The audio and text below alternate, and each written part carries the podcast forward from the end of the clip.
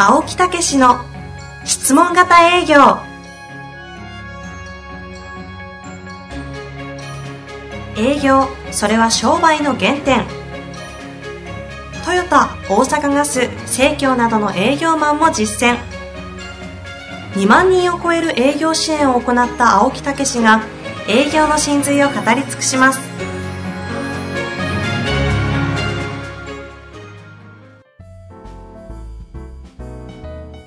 んにちは、遠藤和樹です。青木武の質問型営業。青木先生、本日もよろしくお願いいたします。はい、よろしくお願いいたします。前回ね、はいえーダイヤモンド社のね、はい新刊の話をしましたけど、今回はね、えー実は私ども質問型営業を世の中に出して10周年なんですね。おろありがとうございます。おめでとうございますありがとうございます。もう始まりましたよ、何かが。何かが、何かが降りてきましたが。何えそれ本当ー、本当10周年ですねあ。ー10周年の、えーす何ですか、えー ?10 周年。何ですかって。10周年。はい。ね？髪がペラペラペラペラめくれる音トーク、トークイベント。えトトークイベントっていうのをやるんですよ。ほう、10周年。そして10月26日大阪、in 大阪。土曜日ね。10月20、大阪もね、特別にやることにしたんですよ。ほうほうじゅえ26。え26。ええこれはもう、茶屋町の、ええほ新阪急えーインターナショナルホテルの横の素晴らしい。今日横なんだ。さ 違う違う、隣接してる。お思いっきり笑ってるやん。何言ってんのホテルの横の、横やもんじゃないやん。隣接してんねん。隣接してんねん。そこじゃない、やん。そこじゃないんですね。違う違う、同じ系あ同じ系列なんですねそうそうあよかったよかったまあ一応横やから。ね。それから11月のはい16日、11いろいろあります。う。東京、in 東京イ。ン東京。はい。これはフォーラム、国際。国際フォーラムでやるんですねはいはい。それではい10月26日10、月26。えーこれはもう頑張れ社長の武澤さん。あらら。ね、もう30年来の、ねええ前の仕事からのお付き合いでね、それから田辺経営でそしてオートバックスとかをね、えーずーっとこう面倒を見てきた、うん私の先生平岡先生、おお。えーポッドキャストにも出ていただきましたね、はい。えー元気ですよ80過ぎても、おねはいそして、はい。3人目は、はい。えー遠藤和樹、私ですか？え、ちょっと、そうなんですか？そういうメンバーな？おそうやあ、今聞きましたね。謎の遠藤ついに顔出しをぬいぐるみを着ながら出てきますよいや、ぬいぐるみなんか、せめて被り物ぐらいにしか。ぬいぐるみ。え？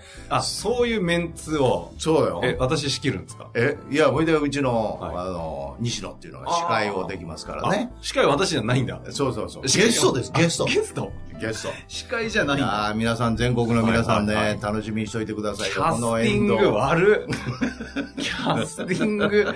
なんでひ平岡先生に竹澤先生に私そうやで、青木先生。そうわ、もう、ごちゃごちゃじゃないですか。まあいいです。楽しそうですねまあ、あんまり、集まれって言って集めたからね。いや、しかも夜中のなんかよくわかんない時間に、え11月26、暇？あ暇 ?10 月26か。しかも間違ってたんですよね。11月26暇って言われて、まあ空いてますって送ったら、ちゃ、ちゃった10月やって言われて。ちょいちょい自分が間違ったあ僕が間違えたそうそうそう、10月26日で。あんな呼び方で、これ。しかもここで知るっていうね。すごいサプライズだな。それから10 11月16日。はい。ね、これは in、in 東京フォーラム。フォーラム国際フォーラム。はいこれは、えー、ね、これはもう石原明さん。おお。ね、友達の石原明さんはい来ていただきますよ。それから秋山城。おね、えー、エグゼクティブコンサルティング。はいはい。それから、えー、大久保啓太。ちょっとやめてください。もうむちゃくちゃじゃないですか、メンバー。え他は他は。それ以上。以上。え、そこ呼んでくださいよ。そっち、そっち司会するわ。仕事や、ほら。そっち仕事やっていう。え？11月16日は仕事やいや、空いてます、空いてます。嘘やん。本当てか、これ、今ちょっと逆にびっくりなんですけどえ、あの、この日、大久保先生と予定あるんですよ。ね。なのに、彼出るんですか？もう出るだったら、俺出れますよ。あ、そう。ああ、それもちょっと来ていただいて、ね。あそこの会社に呼ばれてるの。ななんだそれ。とにかく、サプライズだらけだな、今日。そうそうそう、はい。とにかくそのね、はいトークイベント、お祭りです。わっしょい、わっしょい、わっ10周年記念。もう、ぜひ皆さんね、集まってきていただいてね、もう大いに盛り上がりたいと思いますキね。ャスティングむちゃくちゃやな。すご俺いです君だから。ね。ひどいっすね。いや、コンセプトは何だって何か。祭り祭り祭り、祭り。まさにまさにわっしょい、わっしょい。もう青木フェスですね。そうそうそうそう。さあねまあぜひ、詳しくはホームページでね、やりますんでなんですねぜひ集まっていただい10て、楽しく皆さんやりましょう。10月の26と。10月26と11月16。はい。10周年トークイベント、質問型。10周年トークイベント、お祭りだ。わっしょい。わっしょいっていう、もう、すごいっすね。で、詳細多分決まってないと思うので、あの、多分、きあえて聞きませんよ。あの、一旦ホームページでということにしときましょうかね。そうそうあもう、はい、もう大変だ。わっしょで大丈夫クレームになるね、これこっちに来るんでね、そういうクレーム。あいつ止めろよ。さあ、というわけで、はい前回の続きをやり,、ね、やりたいということでしたじゃないですか。ぜひお話したいんですよね。えーフォローアップの話をね、したんで、ちょっと前回の復習簡単にしましょうよ。はい。フォローアップとは何だと、ズバリそうそうそう。だからフォローアップというのは成果の確認。で、買ったということは、より良くなりたいというお客様の思い。ね、お客様の責任をもとに決断をしていただいたということで、だから、その買った時点よりもどうなりましたかと。そこを見てほしいんですよね。はい、はい。えーだからうまくいってますかとか、えーどんな変化がありますかとかいうふうにしたら、いや、なかなかね、うまくいいってないということもあるかもしれません。だけど、買った時点から何か絶対変わってるんですよね。うんうん。なるほどと、うんそこもお聞きしますけど、でも、いろいろ良くなったところもあると思うんですよね。ええ。ええ。ではどんなとこあります？って言ったら、うん、そういえばこういうふうになってきたなと。ど、あるじゃないですか。はい。っていうことなんですよね。じゃあそれをもっと拡大して強めていけばもっと成果は現れてきますよと、えーいうようなことですよね。ええええ。ええだからあのどうしても理想と皆さん比べられるんであそこと比べたら絶対まだまだなんですよ。うんうんうまくいってないとかねそうなってないまあ言えば、えーライズアップのビフォーアフターみたいなもんですよね。うんうんええだからその過程で励ましながらあそこへ到達していくのと一緒なんですよね。うんええ営業のライズアップだったんですね。そういうことですいいこと言いますね。あの、評評価なんかで訴えられるかもしれないですけど、大丈夫です。勝手に。カット。今ので許してもらえそうですね。え、で、で、で、えで、フォローアップとはそういうことだと。そうそうそうそう。だから堂々とえーお客様に成果をね、確認することによって、お客様もそれを喋ることによって、あ自分が進んでるなということともっと頑張らなあかんなということにもなりますし、はいそれから営業マン自身は、あ、価値を届けられてると。うんうん。うん、途中であろうがね、やっぱり前よりは良くなってると、良かったということで、自信を持ってまた進めていけるようになる。なるほどです。うん循環ですよね循環。ええそんな中で、ええ今日はぜ以前おっしゃってたのは、プレゼンが変わるって話をしたいってえことでしたよね。ちょっとね、今、ワッショイでだいぶ疲れてるんで、いや、終わりました。プレゼンしちゃいましたからね。わっしょい。そうそうあの、中身なかったですけどね。気持ちだけは、本気であるのは伝わりました本気？わかるでしょね。うんそれだけですよ、ちょっと戻して。はい、戻して落ち着いて。それでですね、はい、フォロー気をアップ、吸って、相当飛ばしたからな 額に滲み出る汗がちょっと見えますからね。それ、はいそれうるさいな。本当にち。ょいちょいね。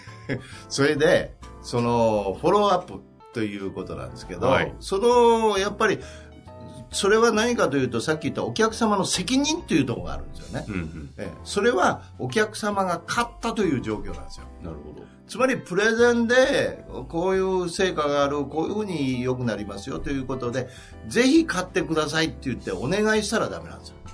そういう中でお客様が良さそうだなということで、じゃあこれ一つ、一つというか買わしていただくねって言って買っていただいた。なるほど。うん。ということになると、うんうんうんお客様はそれを目指して成果を上げようということで、うんやっぱり自らの責任でススタートしますよね。はい。ええはい。だからそのプレゼンができてるからなんですよ。ほうほうほう。ええだからいいプレゼンになってお客様が買っていただくという状況さえ作れば、フォローアップというのは、そんなにしなくっても、お客様は自らやら、やり出すっていうことですうね。ん。えうんということなんですよね。うん。うん。お分かりですか？はい。ええはい。はい。え、で、プレゼンっていうのが変わるって前回おっしゃってませんでした？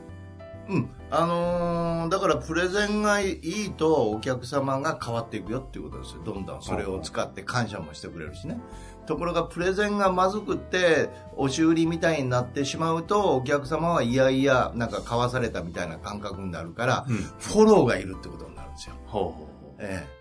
だから、あこんな問題がある、うまくいかないって。それは、お客様自ら買ったんじゃなくて、どっかで買わせたところがあるから、うんいろんな、まあ、文句とかクレームが出てくるんですよ、はあはあはあ。ええ。だからそれは、フォローを、やっぱりちゃんとしていかない、いかんようになっちゃうんですよね。はわかりますあ。うんうん。で、私が、実は、この前の教育部、私も教育カリキュラムの教材の販売をしてて、あ、若かりし頃。若かりし頃、はいそれフォローせせなあかんなと思って、えーフォローして随分良くなってったんですね、はいはい。ええだけどやっぱり入り口の中でどっか打ったとこがあったんですね、うんだからフォローがいるところがだんだんその質問型で、うん、この、うん、売り方が変わってきた状況になってきたらフォローがすごい楽になってきたんですようん。自らお客さんも,、うん、もう励むようになってだんだんだんだんフォローがあのライト感覚になってむしろ紹介とかが増えるようになったんですね、うん。うん。ええでそれで実は何がこういうふうなお客様の変化になったのかなって調べたらプレゼンやったんですよ、ほう。ええプレゼンが良くなる質問型で相手の欲求や問題を引き出してうん提案できてお客様自ら買うという状態が作ったらすごいお客様は責任を自分が感じてしっかり使うようになる。ということが分かったんですよ、それは結果的に言うと、えっと、そのプレゼンがフォローによって中身が変わるんですか？それともその中身が変わるわけではなくて、こそれこそその本気が変わるというか、そのなんか、なんかの出してるオーラ、立ち振る舞いみたいなのが変わるって話なんですか？えうんえどういうことですか？フォローアップをすることで、ええ。自分の価値が、成果がた伝わってるなっていう確信に変わることで、ええ。今プレゼンが変わるって言って、それのサイクルが回るって話ですよね、今言ってるのは。ああで、それってフォ、プレゼンの中身が、要はよりよく、精度良くなるって話をしているのか、え要はこの営業マンとしてのあり方が変わるので、え結果的に精度が精度が良くなるんですよ。うん。プレゼンが良くなあのフォローによって精度が良くなるんじゃなくてあの要はプレゼン自身フォローとプレゼンちょっとか話していただいてプレゼンが良くなるとフォローはいらなくなる。フォローアップ成果の確認ということだけになっていけるようになるそういうことですか。えフォローの、要はフォローの中身が変わってくるんですね。えそうそうそうそうそう、うんうん、あのプレゼンが良くなるとね。どんどんどんどんフォローさえ良くなるとあのあごめんなさい。プレゼンさえ良くなるとフォローがあの成果を上げれるようになってくるんですよお客様の。それはなぜかというとお客様が買うという状況を作ったからっていうことですね。自ら欲しい自ら買う買いたいという気持ちで早く使いたいという気持ちで買っていただけるからなんですよ、それによるその、プレゼンが変わるとの、プレゼンが変わるのは、ねこれなんか、まあ、なんか当たり前の話ですけど、ね何をすれば変わるんですか？うん、欲求ニーズを引き出して欲求や問題や課題を引き出してそれに向かってプレゼンをするあなたに役立つよっていうプレゼンをするってことですあなのでここに来ると改めて、じゃあ何何すりゃいいのって言ったら質問型ですよって話になるってことですか？そういうことです。だから質問ということでよく聞いて。そしてまあ私よく言うんですけど相手の欲求そして大事なそれを叶えるための課題なんですね。ずーっと引き出してていくつか出てくる中でその一番は何かっていうようなことを聞いてあそこですねとピシッとこう決まると、うん。あそのためでしたらもう本当に役立つものがありますよというプレゼンができるという刺さるプレゼン。はあ、はい。なるほど。で、なんかこう、そうか、質問型営業、本当の意味で、えまあ分かってるか分かりませんけど、うん。ある程度見てきた感じですと、ええ。プレゼンってほぼないじゃないですか。あの、コンテンツ量が。えはいはいはいはい。で質問型の質問の、その、プレゼン前に、ほぼ、9割以上の、やり取りが行われて最後のピョロンっていうところに実は、もうそんなんプレゼンって言うんですかっていうレベルのプレゼンがプレゼンじゃないですか。質問型営業においては。こ、ここの話ですよね。プレゼンがうまく、良くなるとって言われると、ああなるほど、喋りとかね、むっちゃ上手くなるるっていうイメージだと思うんですけど、あアプローチねアプローチも含めた面会の内容ね、あええ、プレゼンの内容ねということですね。なるほどな。そういうことか。話してるけど。いやいやいや、そうですよね、改めて。それと、はいもっと、もっともっとすすごいのは、もっとすごい。そのプレゼン、アプローチを含めたはいプレゼンですよ。うん、アプローチからのプレゼンですよ。この面会の内容ですよ。はい。これが良くなると、紹介が早くなるんですよ。うん。つまり、この内容を聞かしたいっていうことになるんですよ。はい、はい。商品を使って良さを伝えたいんじゃないんですよ。この内容を紹介したいと。だから、プレゼン終わった後に紹介が出てくるんですよ。その、それを営業で言うと、かクロージングの瞬間に。そう。この話聞かしたいってことになるわけですうよ。ん。ええだから連鎖が出てくるんですよ、紹介の。ただ、この話聞かせたいって本人はおっしゃってますけど、その、この話っていうのは、そのアプローチの、その、そこのやりとりの話のことそうそうそうを呼ぶんですよね。そういうことですよ。あええそここだわりますね。そういうことですーね。いやいや、ほら、そうそうその話じゃないですじゃないですか。青木先生のメソッドって、えその話って言われたものは、実はその二者間で行われているやりとりのことえそうですよね。そうそうそうそう。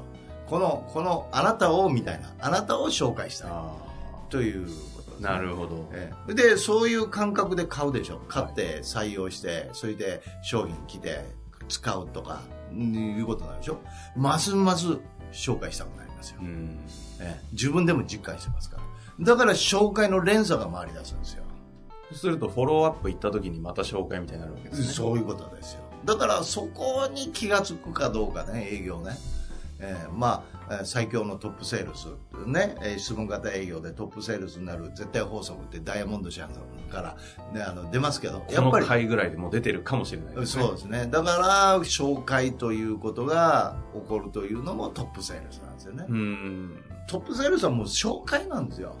ええもうそんな新規なんかはもうね、新規なんか言ったら怒られますけど、最初はみんな新規ですけど、みんなそこからずーっとそんなのやってませんよ。確かえに。確かに、紹介生まれますね。えで、それの極意、そのエッセンスは実はその面会の内容。プレゼン、アプローチからプレゼンの内容がものすごいです。だから、アプローチからプレゼンのその時間、面会が実は商品なんですよ。うん。それが商品なんですよ。実は。すごいでしょ？これ。これ言いたかったんですよ。まさにね、中西先生が以前いらっしゃった時ええの、青木先生の、なんかその、舞台だみたいな話、やりとりあったじゃないですか。はいはいその舞台、エンターテインメントですもんね、ここで。えここが商品だってことですよね。そうそうのやりとりという。そういうことですよ。ね、だからまあそういう意味で、えーまあいろんなね、フォローということがいるかどうかというような話からこういうふうになってきましたけどね。だから気軽なフォローで、フォローアップで電話一本で、ああ、喜んでいただいてますか？よかったです。っていうことで、ますます信念も強くなるんですね。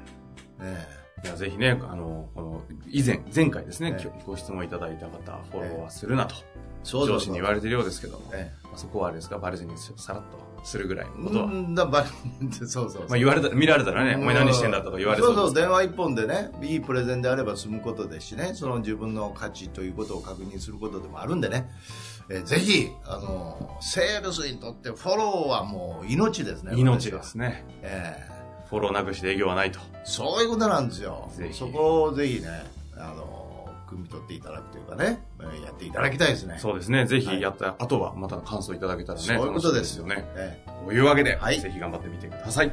えはい、ありがとうございました。ありがとうございまし。た。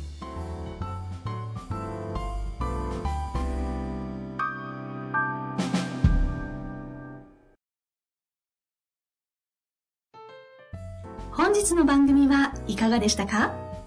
番組では青木武氏への質問を受け付けております。ウェブ検索で「質問型営業」と入力し検索結果に出てくるオフィシャルウェブサイトにアクセス。その中のポッドキャストのバナーから質問フォームにご入力ください。たくさんのご応募お待ちしております。